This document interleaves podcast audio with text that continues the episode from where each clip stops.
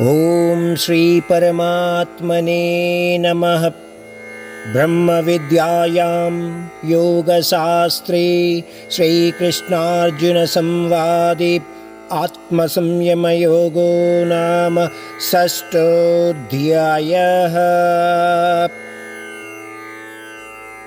श्रीभगवान्वच अनाश्रितः कर्मफलं कार्यं कर्म करोति यः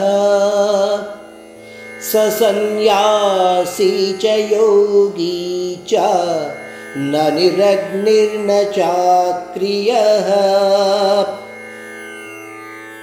ఈ అధ్యాయం యొక్క పేరు ఆత్మ సంయమ యోగము ఆత్మ సంయమ అంటే ఆత్మను మన అదుపులో ఉంచుకోవటము అని అర్థం కానీ ఇది అంత సులభము కాదు అని ఆ పరమాత్ముడు కూడా మనకు ముందు చదివిన అధ్యాయాలలో చెప్పాడు.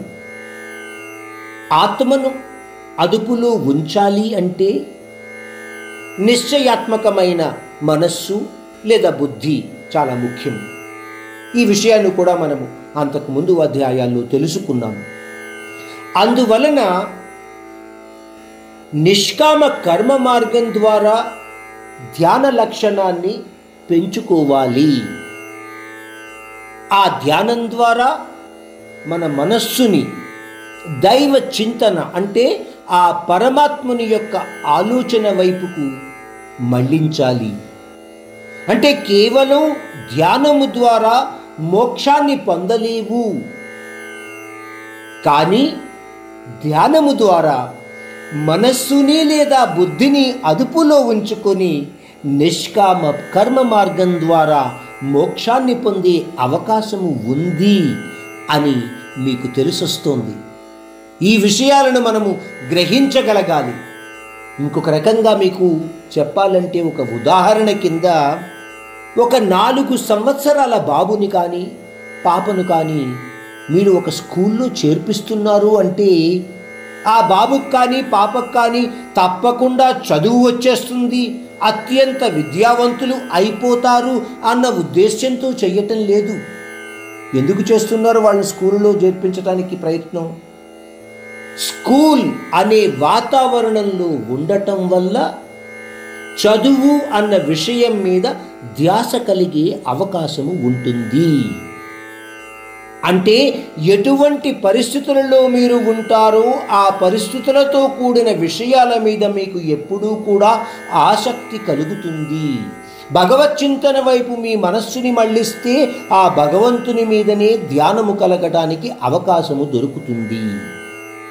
ఒక చిన్న కుర్రాడు నెమ్మదిగా అక్షరాలు నేర్చుకుంటూ పదాలతో కూడిన వాక్యాలను నేర్చుకుంటూ వాటిని అర్థం చేసుకుంటూ తదుపరి అనేక రకాలైన విషయాల గురించి చదివి వాటి విశేషతలను గ్రహించి ఒక మహాపురుషుడిగా సకల విద్యావంతుడిగా కార్య నిపుణుడిగా అయ్యే అవకాశము ఉంటుంది.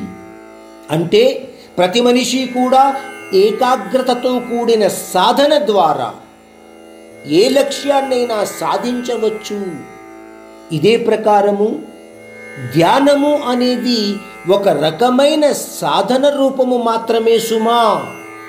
కేవలము ధ్యానము ద్వారా మాత్రమే మోక్షాన్ని పొందడము అనేది సంభవము కాదు సుమా అని గ్రహించగలగాలి.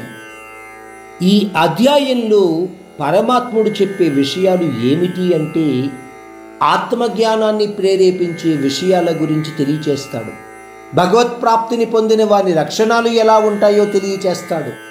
ధ్యాన యోగ వివరణ తెలియచేస్తాడు. మనో నిగ్రహ విషయము యోగ భ్రష్ట పరిస్థితి. మరియు ఒక ధ్యాన యోగి యొక్క మహిమ ఏమిటి అన్న విషయాలను కూడా ఈ అధ్యాయంలో మనకు నేర్చుకోవటానికి అవకాశము ఉంది. అందువలన ఈ అధ్యాయంలో చెప్పబడే ప్రతి విషయాన్ని కూడా క్షుణ్ణంగా అర్థం చేసుకోవడానికి ప్రయత్నిస్తే ఈ విషయాల యొక్క తత్వాన్ని సారాన్ని కూడా అర్థం చేసుకోగలగడానికి మనకు కూడా అవకాశము ఉంటుంది. పరమాత్ముడు ఈ అధ్యాయం యొక్క మొదటి శ్లోకంలో ఏమిటంటున్నాడంటే ఎవడైతే తాను చేయవలసిన కర్మలను చేస్తూ ఫలాపేక్ష లేకుండా ఉంటాడో అటువంటి వాడిని నిజమైన యోగి లేదా సన్యాసి అని అనవచ్చు.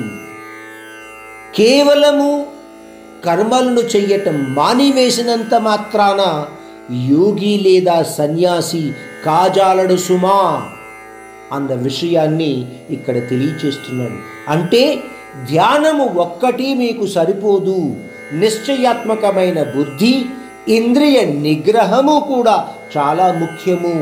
దానితో కూడిన ధ్యానం ద్వారా ఆ పరమాత్మానుభూతిని పొందగలుగుతావు అని పరమాత్ముడు ఈ అధ్యాయంలో ఈ విషయం మీద చెప్పటం మొదలు పెడుతున్నాడు